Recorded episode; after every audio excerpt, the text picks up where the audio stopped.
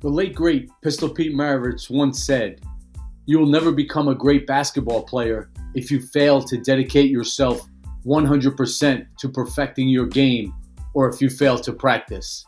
End quote. Coming to you live from my home office in East Lansing, Michigan, I'm Steve Finnemore. This is Play the Right Way. Today is Wednesday, December 6th, 2021, and this is episode 25. Let's talk some basketball. Thanks for joining me today. Last night I watched Michigan State and Rutgers from the Breslin Arena. I have to start off. This isn't a complaint, it's just an observation. What is up with that pumped in crowd noise? I noticed they've been having it at Breslin. I it, you got to get rid of it. It's ridiculous. It adds zero value. Anyway, back to the game. What a tremendous effort on defense the Spartans had last night. They took out Rutgers 68 to 45. Tom Izzo and the Michigan State Spartans, they got back in the gym. They worked hard because they had lost three straight conference games. They were 0 3 to start in the Big Ten. They went out and beat Nebraska, but then everybody said, okay, Nebraska is the worst team in the Big Ten. Rutgers coming in, it's a big test. Rutgers missed a ton of shots. A lot of it had to do with Michigan State's defense, of course from the free throw line last night. Rutgers came in, they were shooting 60% from the line. 60%. And last night they were 6 for 17. They got to get better. I'm sure Steve Pikiell's in the gym with his guys today. I'm sure they're working on their shooting. Uh, from three point range, they were 3 for 12. The big fella for Rutgers, Myles Johnson, was 0 for 7 from the free throw line. Sure, give Michigan State a lot of credit. Rutgers missed some shots. Michigan State was there on the catch. They were pressuring. It was a tremendous, tremendous job. It's the lowest amount of points Rutgers has scored this year. I mean, they were scoring in the 70s and 80s. They scored 45 last night. Michigan State, they had 14 turnovers in the first half. And all the announcers were talking about it. People were tweeting about it. 14 turnovers. That's incredible. It's unheard of. In the second half, they cleaned it up. They only turned the ball over four times. I got to give a shout out to Michigan State Spartan Aaron Henry.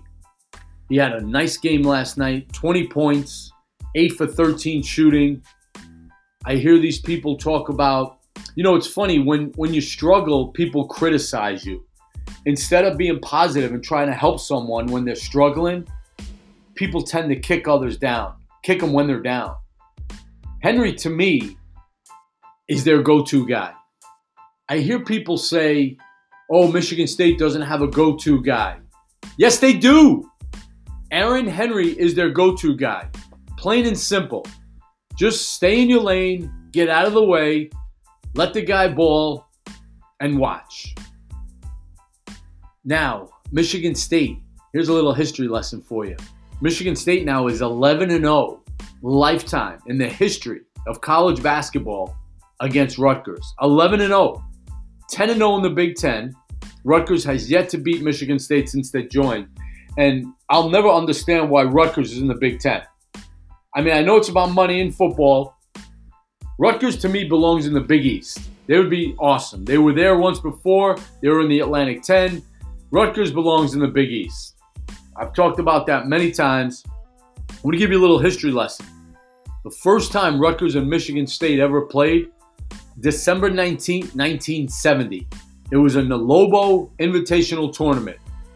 Michigan State won the game, and it was funny because a week later, or 10 days later, Michigan State had to play USC with the late Paul Westphal. And the Trojans ran the Spartans out of the gym 88 to 63. So it's pretty cool. 50 years ago, I talked with one of the players of that Michigan State team last night, Gary Ganakes, who's a really good friend. His dad coached at Michigan State, one of the nicest guys you'll ever meet. He passed away two years ago, but Gary was filling me in on some of the details on that game. First time Michigan State ever played Rutgers. Next thing I want to talk about is the trolls. The trolls on social media. You guys are ridiculous. Please, why even come on if you're going to be an idiot. That's what screws up social media. I, I've never read, I've never seen so many assholes in my life. Let's take last night, for instance. I was watching the Chicago Bulls game against the Portland Trailblazers. I like to videotape clips and post them on social media.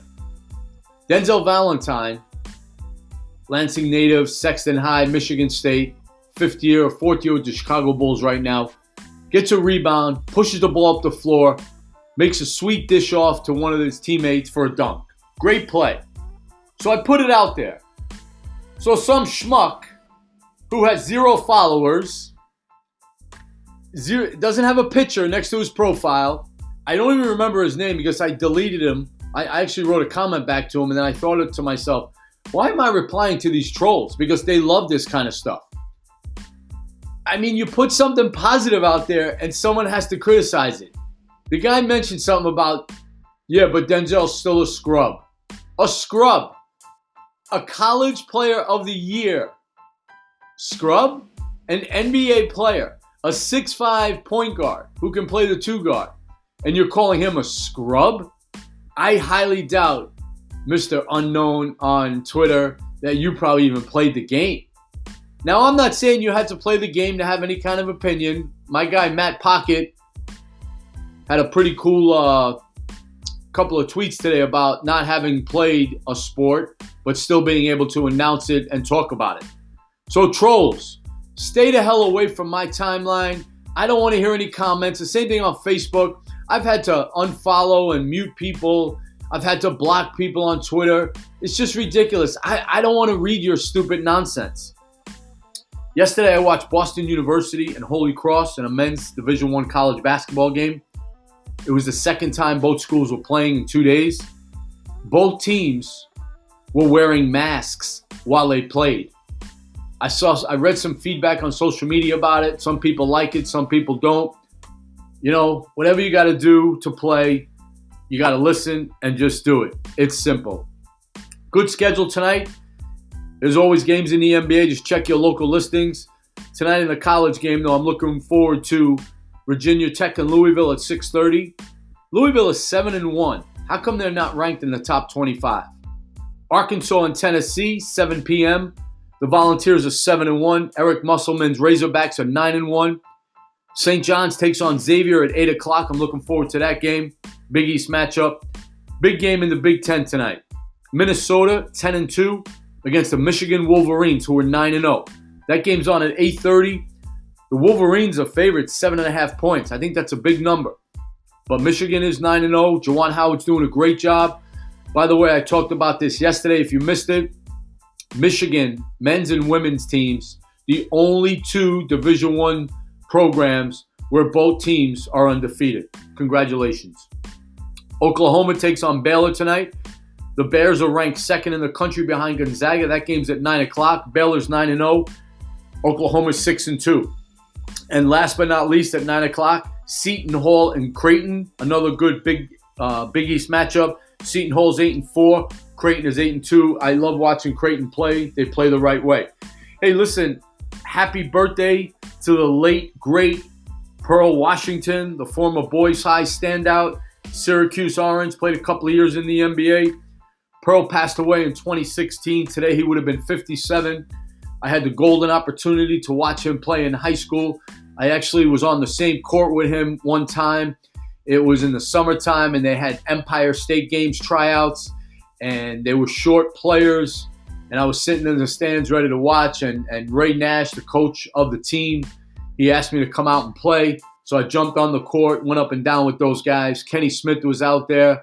Uh, Mike O'Reilly very point guard. It was pretty cool. Uh, today I'll never forget. So rest in peace, Pearl Washington. Today he would have been 57. Hey, here's something I want to leave with you. Uh, most people who listen to my podcast are coaches, maybe some parents. Ask your players ask your kids if they play ball, if I took away your ability to score, what else can you do to help the team? Think about that. The key in basketball is to make an impact on the team's success, whether it's sharing the ball, whether it's helping on defense, whether it's rebounding, whether it's being a great teammate. So think about that for a moment. Ask your ask your players, coaches, if I took away your ability to score, what else can you do to help the team? Thanks for listening. I'm Steve Finnemore for Play the Right Way podcast. I hope you have a great day. Let's keep making 2021 a great year. Uh, and always remember, play the right way. Take care.